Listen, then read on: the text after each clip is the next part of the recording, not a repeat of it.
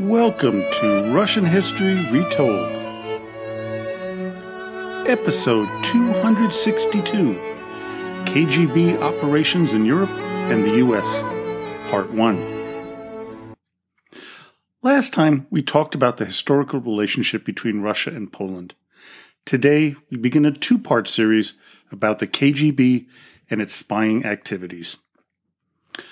My sources for these two episodes are A Failed Empire by Vladislav Zubok, Reds McCarthyism in 20th Century America by Ted Morgan, and The Sword and the Shield The Mitrokhin Archive and the Secret History of the KGB by Christopher Andrew and Vasily Mitrokhin.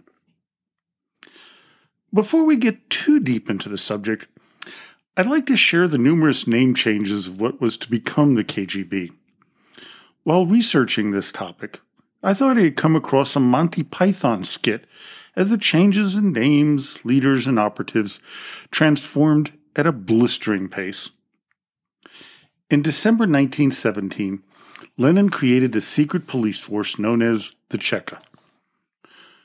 Its name was the All Russian Extraordinary Committee to Combat Counter Revolution and Sabotage.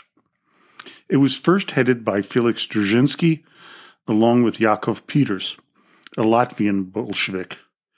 Peters would be one of the many former heads of the secret police to be arrested and executed during one of Stalin's many purges.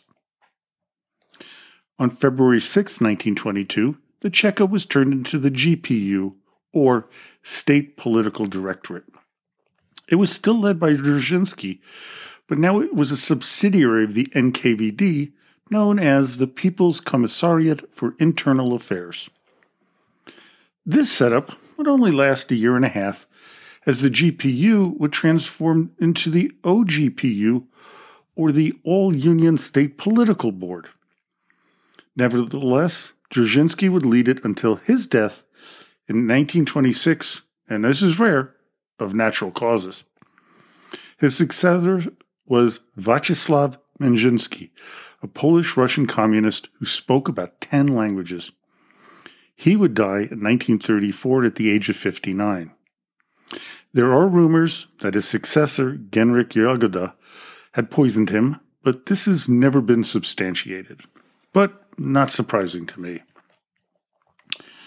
The People's Commissariat for Internal Affairs would return as the NKVD and serve as the top level of the security police with the GUGB, or the main Directorate for State Security, being trans- the transformed GPU. Yagoda would be its leader for two years, from 1934 until his arrest and subsequent execution in 1936. He would be followed by Nikolai Yezhov, who would also be arrested and summarily executed in 1938. This iteration of the secret police would last until 1941, when it would be split up yet again into the NKGB, or People's Commissariat for State Security, led by Vyacheslav Merkulov. Following Stalin's death, Merkulov was arrested and executed by firing squad, along with his patron Beria and five other associates on December 23, 1953. GUGB, Main Directorate for State Security, would be yet another subsidiary of the new NKVD in late 1941 under the auspices of Lavrenti Beria. However, that would only last two years when the NKGB would be split off. Then, in 1946, a totally new organization was created known as the MGB, or Ministry of State Security. It would be run by three men. Viktor Abakumov from March 18, 1946 to July 14, 1951, Sergei Ogoltsov from July 14th to August 9th, 1951, and then finally Semyon Ignatiev, who lasted until March 5th, 1953. Then Beria created the MVD, or Ministry of Internal Affairs, he would head it until his arrest in June of 1953. His successor was Sergei Kruglov. He would lead the organization until its reorganization as the KGB in 1956. Its leadership over the years included Ivan Serov, Alexander Shelepin, Vladimir Semichastny, Yuri Andropov, Vitaly Fyodorchuk, Viktor Chebrikov, Vladimir Kryuchkov, Leonid Shebarshin, and finally Vadim Bakatin. In today's Russia, the Federal Security Service of the Russian Federation, FSB, was established in 1995, along with the Federal Protective Service, or the FSO.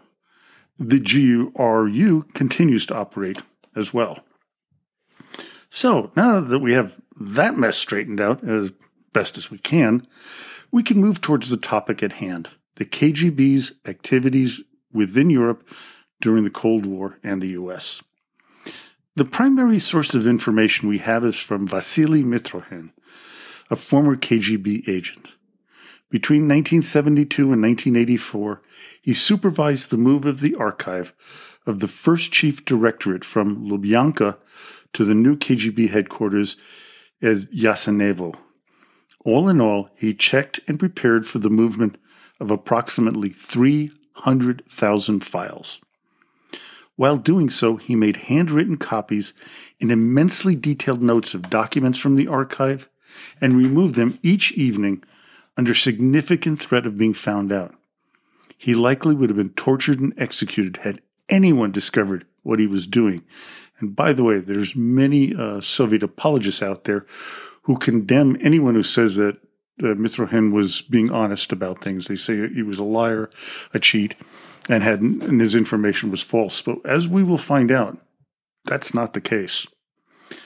While copying the material, Mitrokhin grew disillusioned with the brutal oppression of the Soviet regime. In 1992, following the collapse of the Soviet Union, he, his family, and his archive were exfiltrated by the UK's Secret Intelligence Service.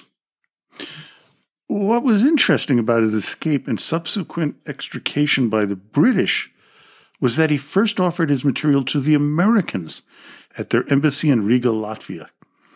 They thought his documents were fake, so they rejected him outright.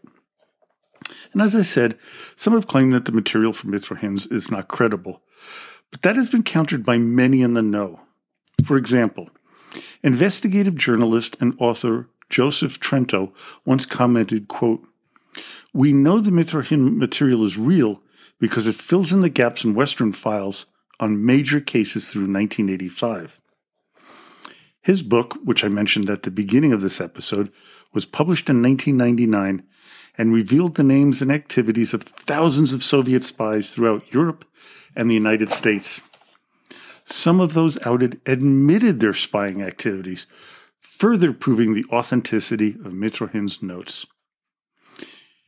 You can find the original documents that he wrote at the Churchill Archive Center at the Churchill College at Cambridge University. Unfortunately, none of it has been translated from Russian, but you can find translations in the books by Mitrokhin and Professor Christopher Andrew.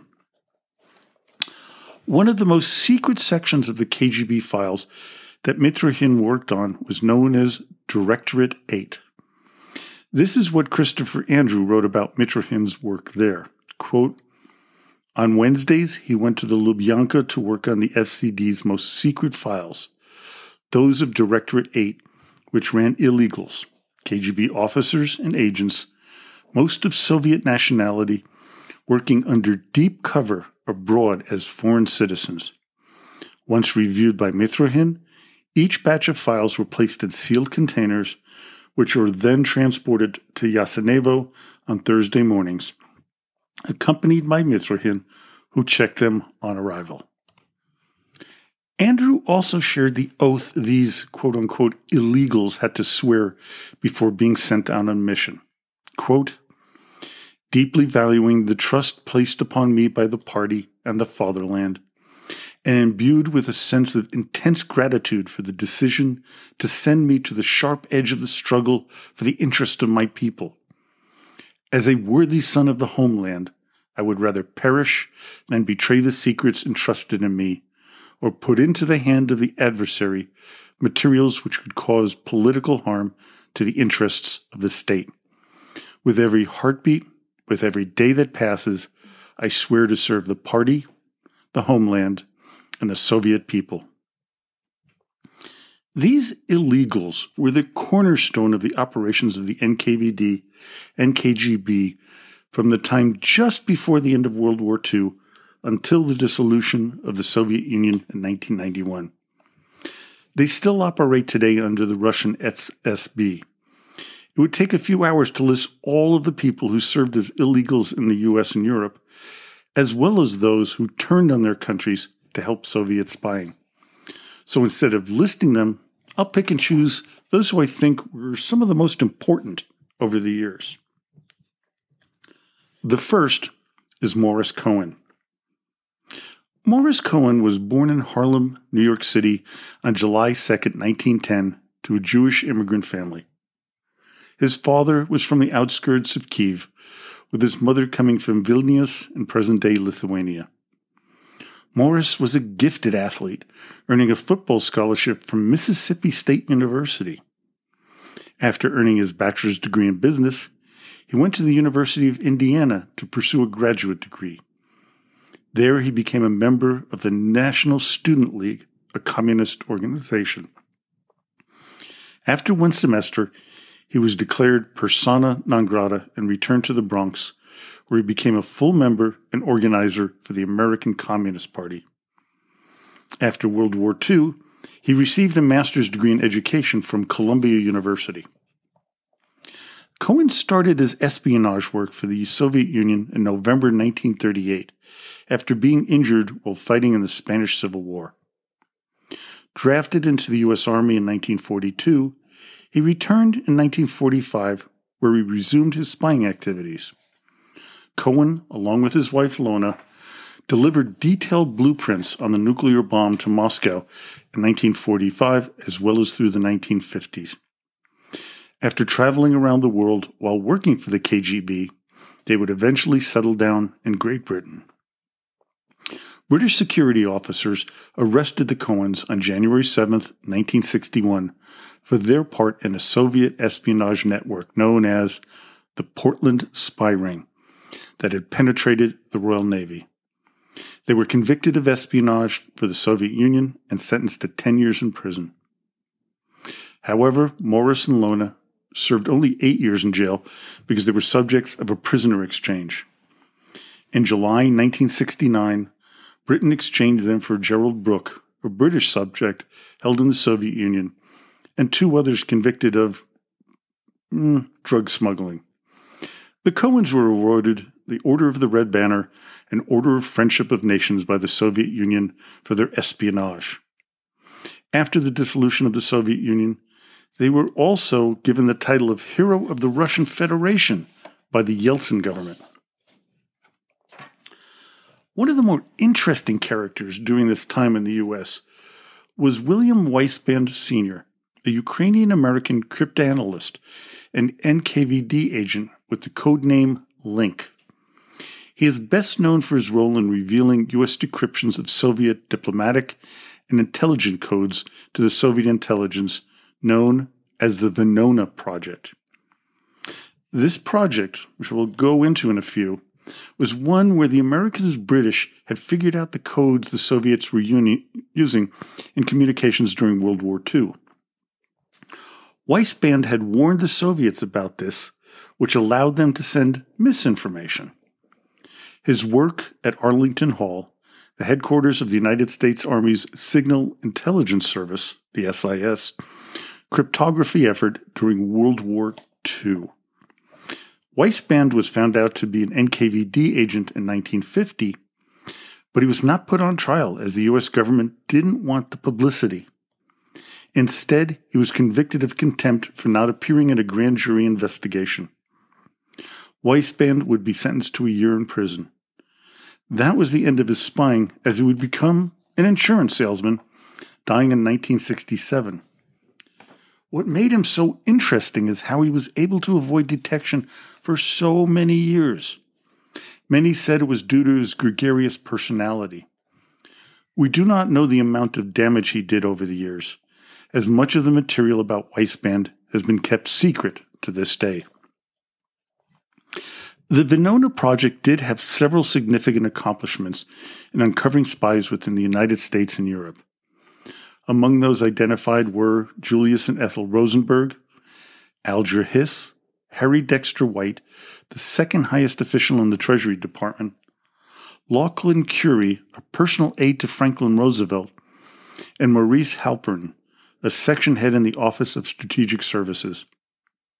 In the Office of Strategic Services, it was estimated that between 15 and 20 spies were operating at any given time.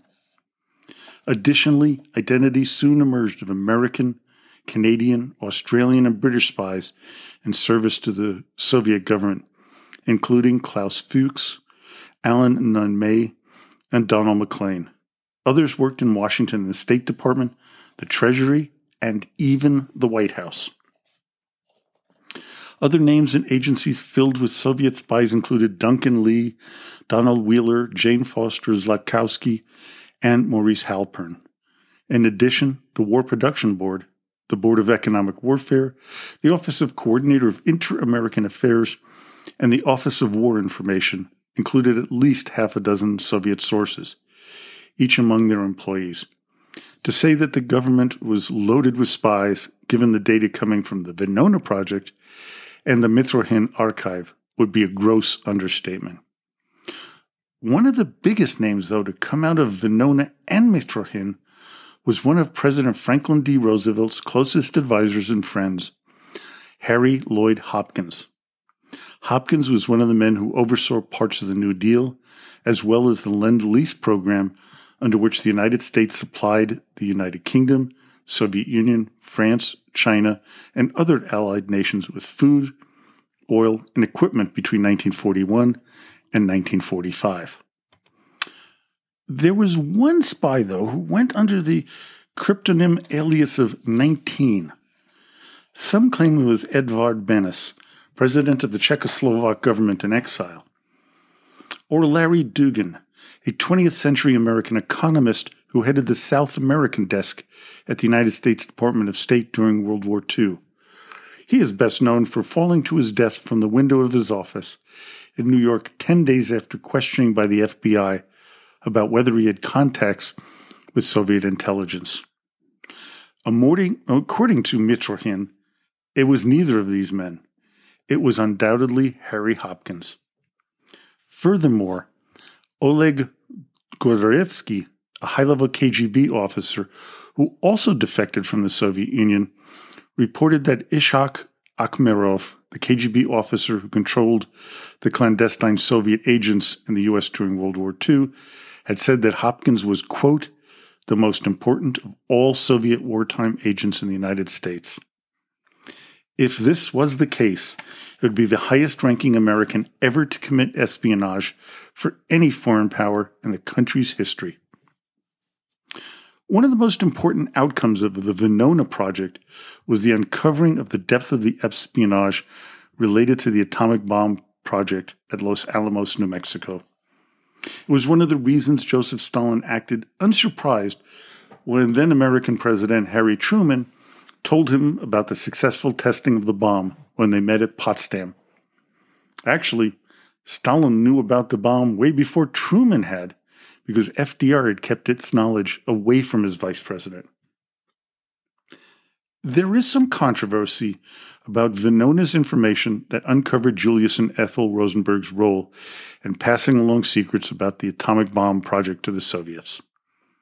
For many years, the sons of Julius and Ethel, along with others, claimed that the conviction and subsequent execution of the two for espionage were based on Cold War paranoia and not solid evidence.